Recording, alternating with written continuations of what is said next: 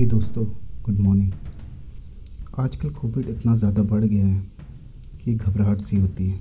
Newspaper TV channels हर जगह रोज़ रोज़ दिन के बढ़ते हुए केसेस हमें डरा रहे हैं।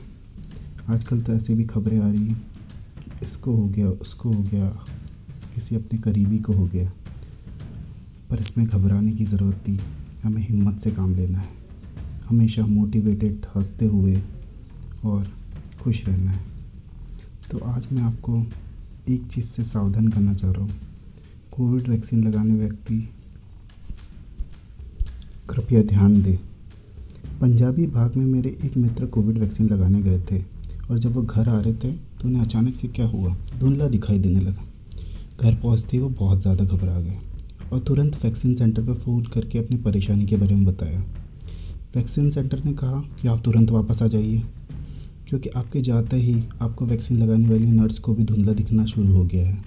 वो वापस सेंटर में पहुँचे तो डॉक्टर ने उन्हें अपना चश्मा पहना, थमा दिया और कहा, यह आपका चश्मा लीजिए और नर्स का चश्मा आप पहन कर चले गए थे। वापस कीजिए।